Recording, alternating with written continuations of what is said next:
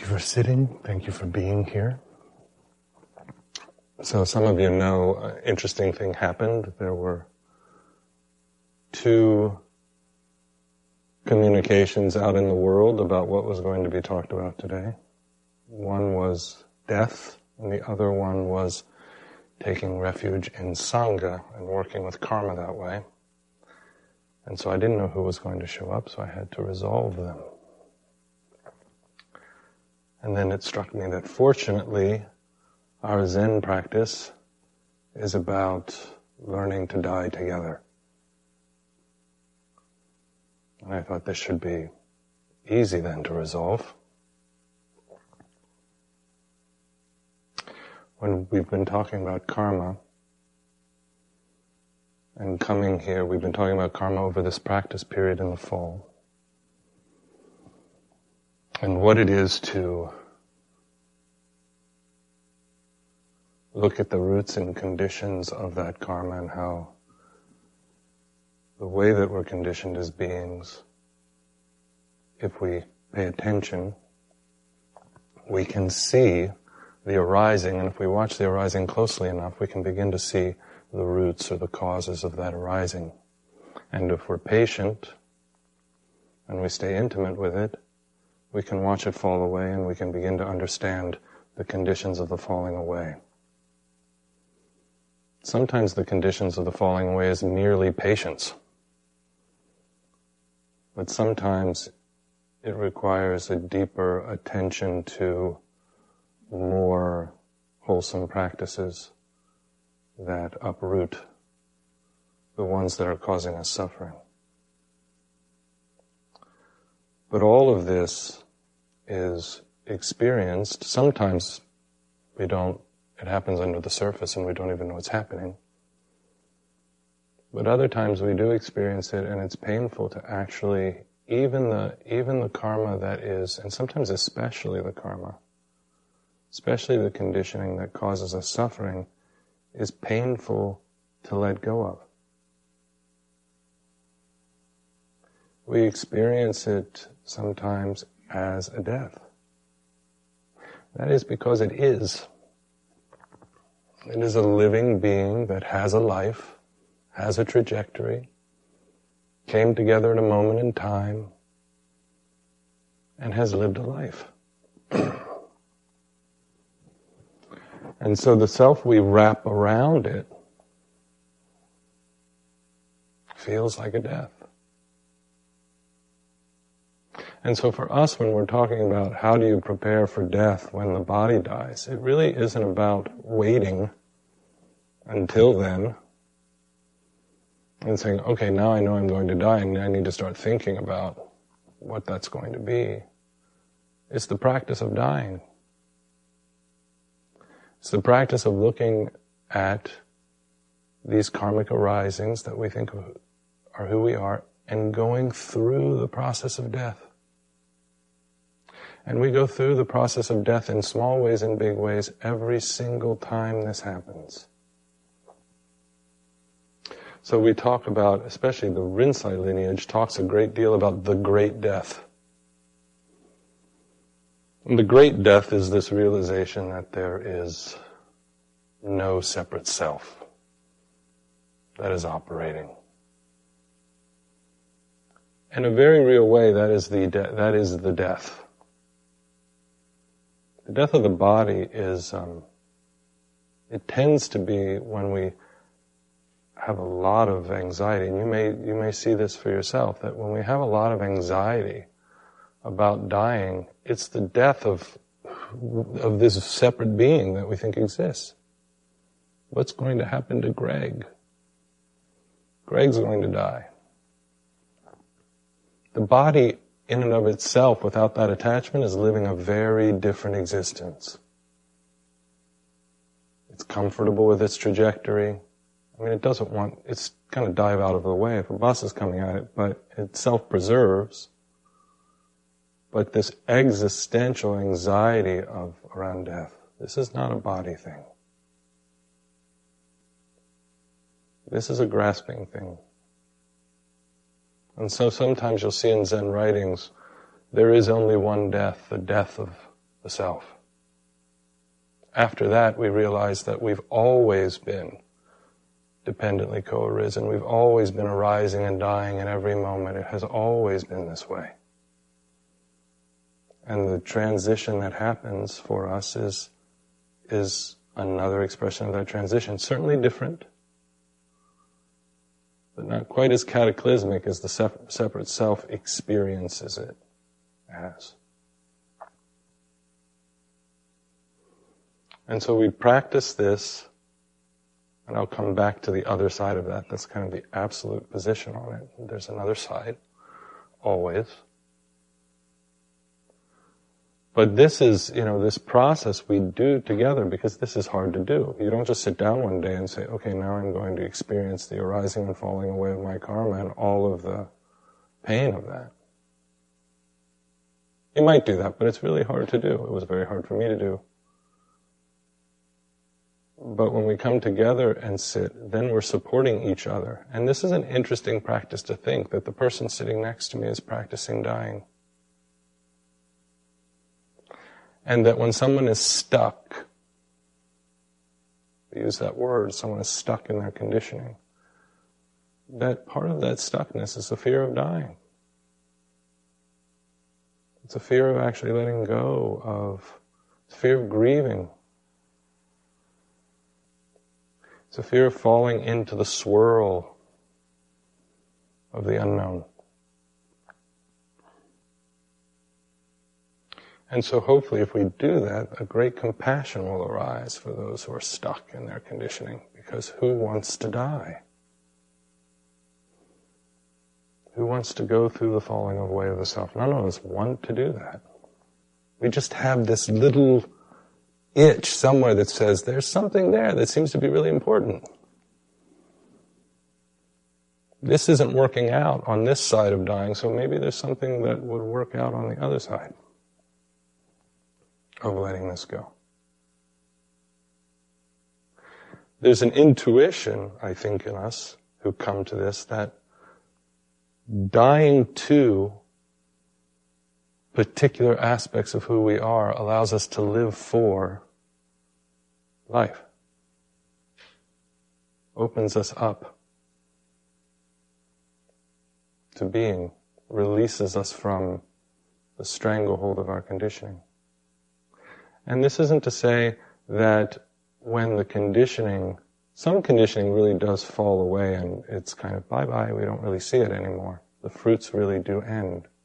In other cases, they don't. They stick around and they keep coming into being. But what may die in that case is our need to grasp them. That we can kind of let them come up and fall away in every moment. So we're allowing the, we're allowing impermanence. We're allowing the rising and falling. We're allowing no self. We're allowing emptiness to happen. It's not a, a state or a thing that's sitting there all the time. It's a dynamic process that we allow. So we allow our karma to arise and fall away. We allow it to be born and die, be born and die, be born and die.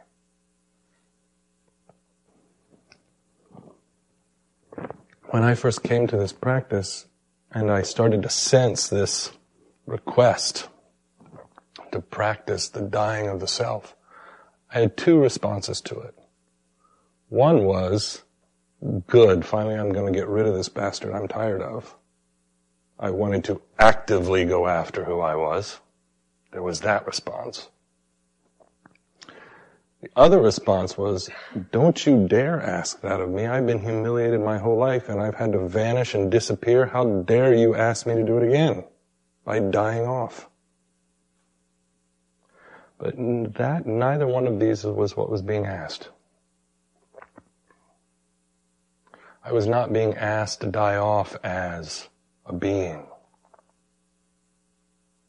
I was being asked to die off as a confused, grasping being so that I could come forward and live as a being. As a whole, complete being that I didn't even know who that person was.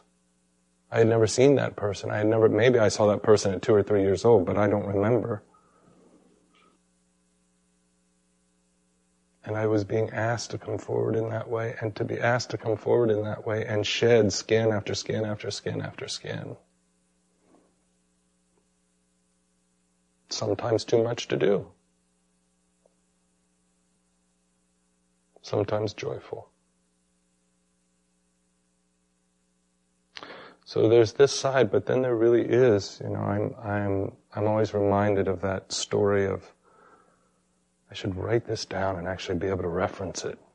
Instead of it just being part of the verbal lore, but the story of, um, the monastic who had a son before he ordained. And then his son died, and they came to him and said, Your son has died, and he wept profusely. And they reminded him of the truth of death. They said to him, You know, remember that we're all dependently co arising here. There is no separate self. You're the master. He was the, he was the head monk. You're the master of the community. Why are you crying? And he, and the, it's my favorite response maybe in all of Zen is, yes, all of this is true, and yet. So there is the, there is the truth. I don't even know if I want to say truth. There is the clear experience of this one not being here in the way I thought. And yet,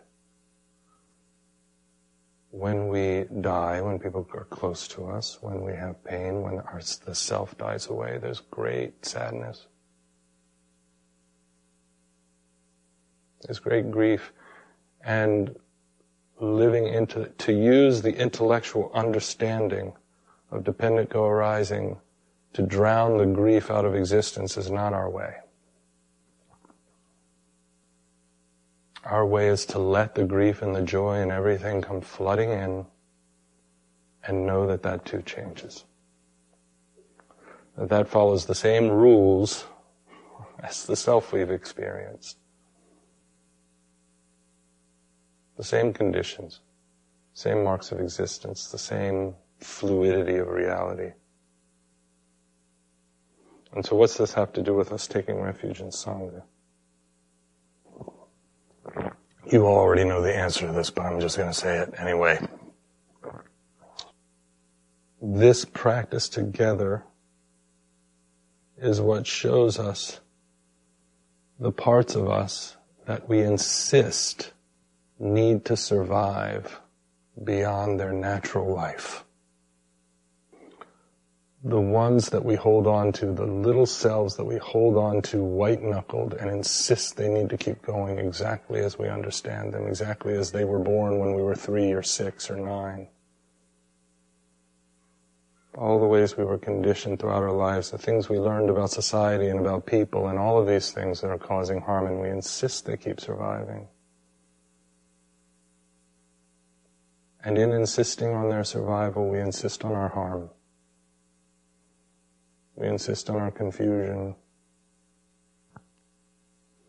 And so, beloved Sangha steps forward one at a time, different people from different places, and they hopefully, skillfully, sometimes not, but that's okay.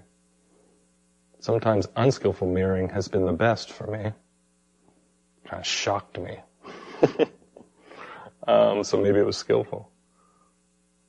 The um, it shows us where we are. And so we go to the, and then we have roles. We go to these roles and we frighteningly hit that bell. And it's so terrifying. And then we, we actually master the bell by dying to the bell. We master the bell by living for the bell, but dying to the bell is living for the bell. That's the same, that's the exact same motion. To live for something completely is to die to it completely. And the bell is, the bell has done its job for us. Not that it has a job for us, but we need it. The bell has done its job for us when we have died to it. Service has done its job for us when we have died to it. The Kokyo has done its job for us when we have died to our voice instead of trying to have some idea of what our voice is supposed to be and what it's supposed to look like and what people are thinking about it and if I, and all of that. At some point we die to our voice. This is the voice that is. I don't really have any say over it. And this is the, the Bodhisattva vow emerges right out of this. To die to something, to live for something is to serve something. To serve something completely is to die to it. So to live for the benefit of all beings, we have to die a thousand little deaths, karmic deaths, to live for the, to truly and completely live for the benefit of all beings, and to live for the benefit of all beings completely is to insist on our dying a thousand deaths. The practice is taking up when we begin to live for each other. Really vow to live for each other. Not, I'm going to live for you when I'm kind of done doing the stuff I want to do. I'm going to start living for you when I do the practice for me for a while and get to a point where it's then time for me to start living for you. Living for you may require that I am taking care of myself completely. In fact, it does. But because in living for another, in dying to another, I have to completely take care of myself. This is the vehicle that is able to do that. But it doesn't. There's a reason dana is the first paramita. It doesn't come from this kind of selfish, like, I'm gonna get every, I'm gonna get, this is a very confused position. I'm gonna get all the ducks in a row just right, get just the right people in place, figure out my karma to, I won't get to Z, but I'll get to Q. And once I get to Q, I'll be ready to start living for everyone. I have experience with this, that's why I can talk about it.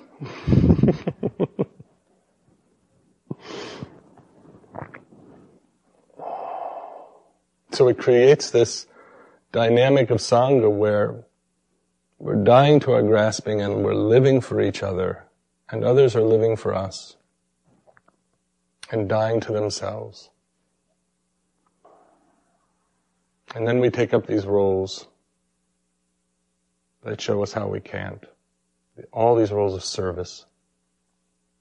And then we vow. And then we vow that we are, is it noon or now? When do, am I supposed to stop noon? Great. Um, then we take up vows. Completely insane ones that are not possible. And, and it's wonderful that they're not possible because they keep us on the track of not resolving, or, and by resolving I mean coming to an end of, not coming to an end of serving, dying, living for. They insist on living that life. I am always looking at little beings that don't want to live for the benefit of all beings. My job is to look at and take care of all those little, little beings that just don't think it's wise to live for the benefit of all beings.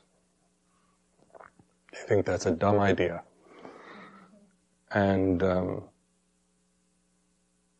and so you trick them by serving them.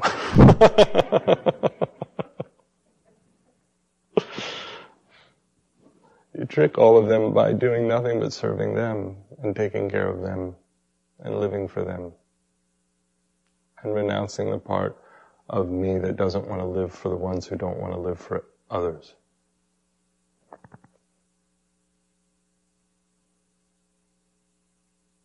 And they start to quiet down.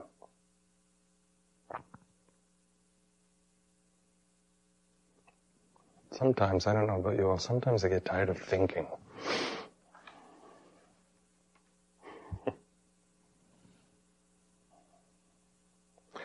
we know all of this already in our bodies.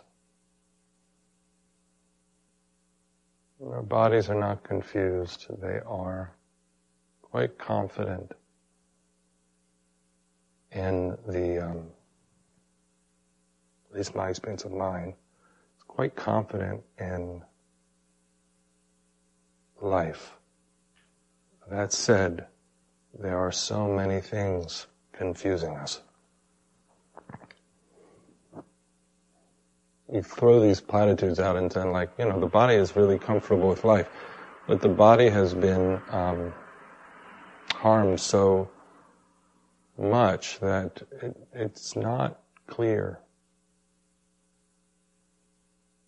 The kind of overlay of the schemas, standpoints, positions that we've laid over the body make it feel like the body doesn't trust.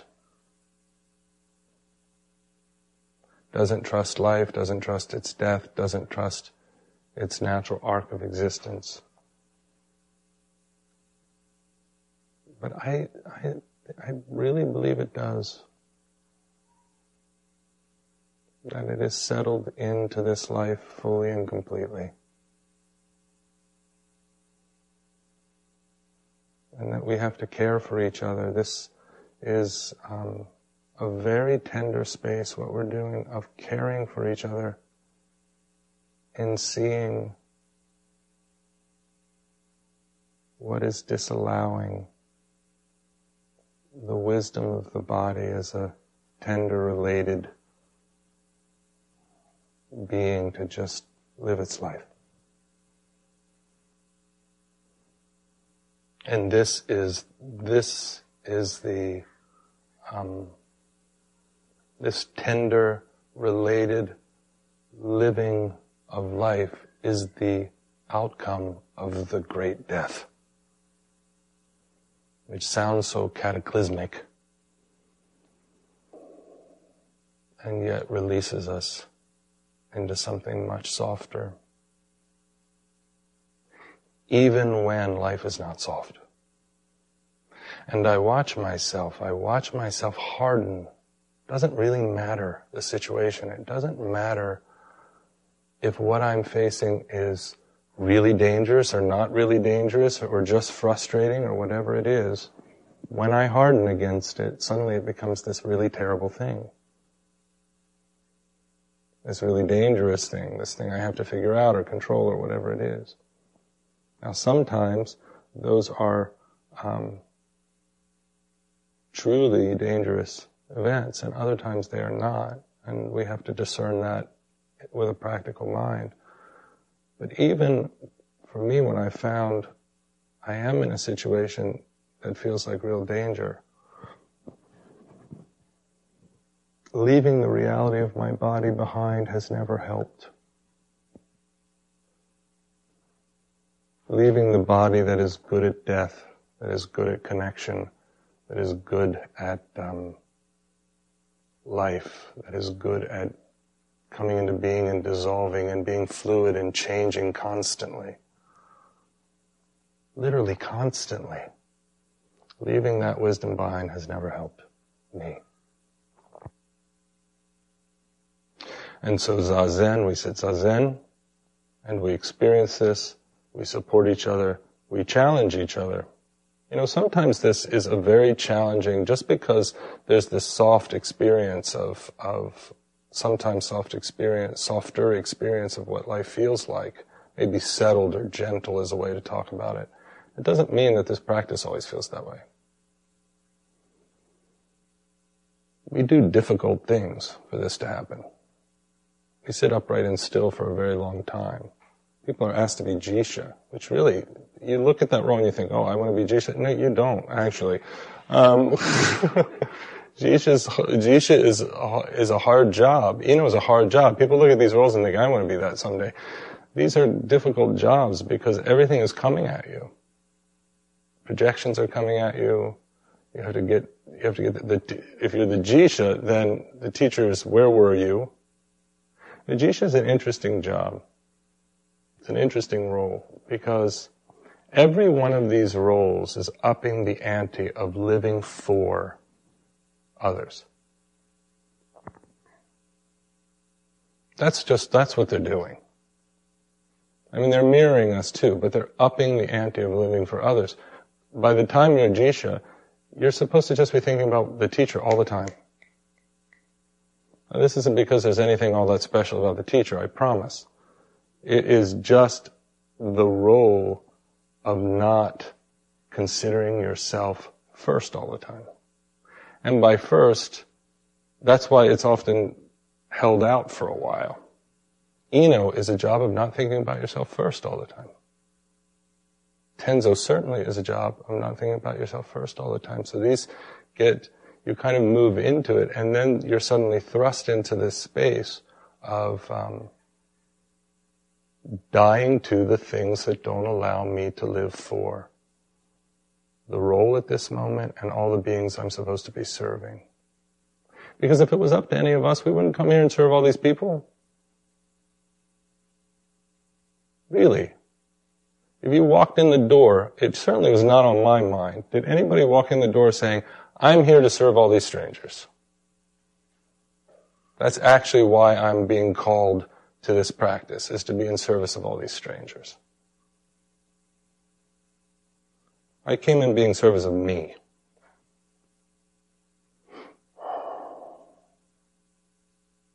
And then a thousand deaths. So we will sit zazen.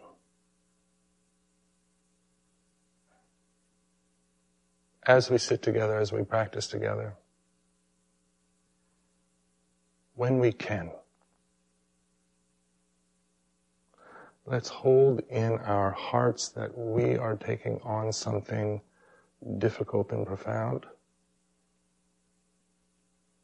that it is not easy to go through this in the way that we are, where we're choosing to let aspects of our conditioning fall away. When other people can't do it, let's remember how hard it is for us. They're struggling with a different thing that might be easy for me. I was, I, I have a, um, what's often called a high grit you know, people have different levels of grit. I'm considered a high grit personality. The problem with a high grit personality is you have to really work on compassion. People have different things that you have to work on, right? Some people are really compassionate and they have to work on other things and everybody has a thing. But for me, it was to remember that just because something wasn't difficult for me doesn't mean it's not difficult for a lot of other people. So to live into um, to live into sensitively holding one another's dying. This is really good practice because someday we will really have to hold, some of us have already had to do this, but we'll have to hold the actual dying of someone. And then um, all the anxiety and craziness and turmoil and everything of a person's life comes forward like that.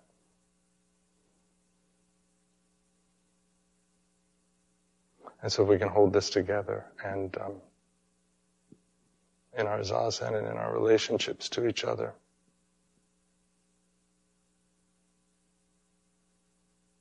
And keep our backs straight.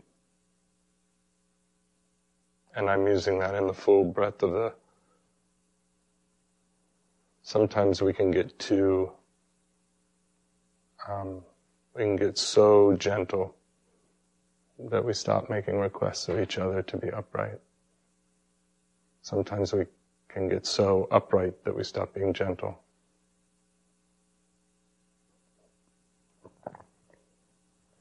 All right, that's enough of me talking. Thank you.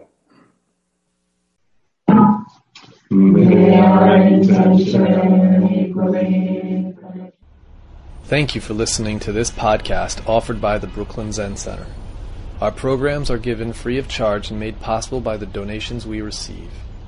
For more information on supporting Brooklyn Zen Center, please visit the giving section of brooklynzen.org.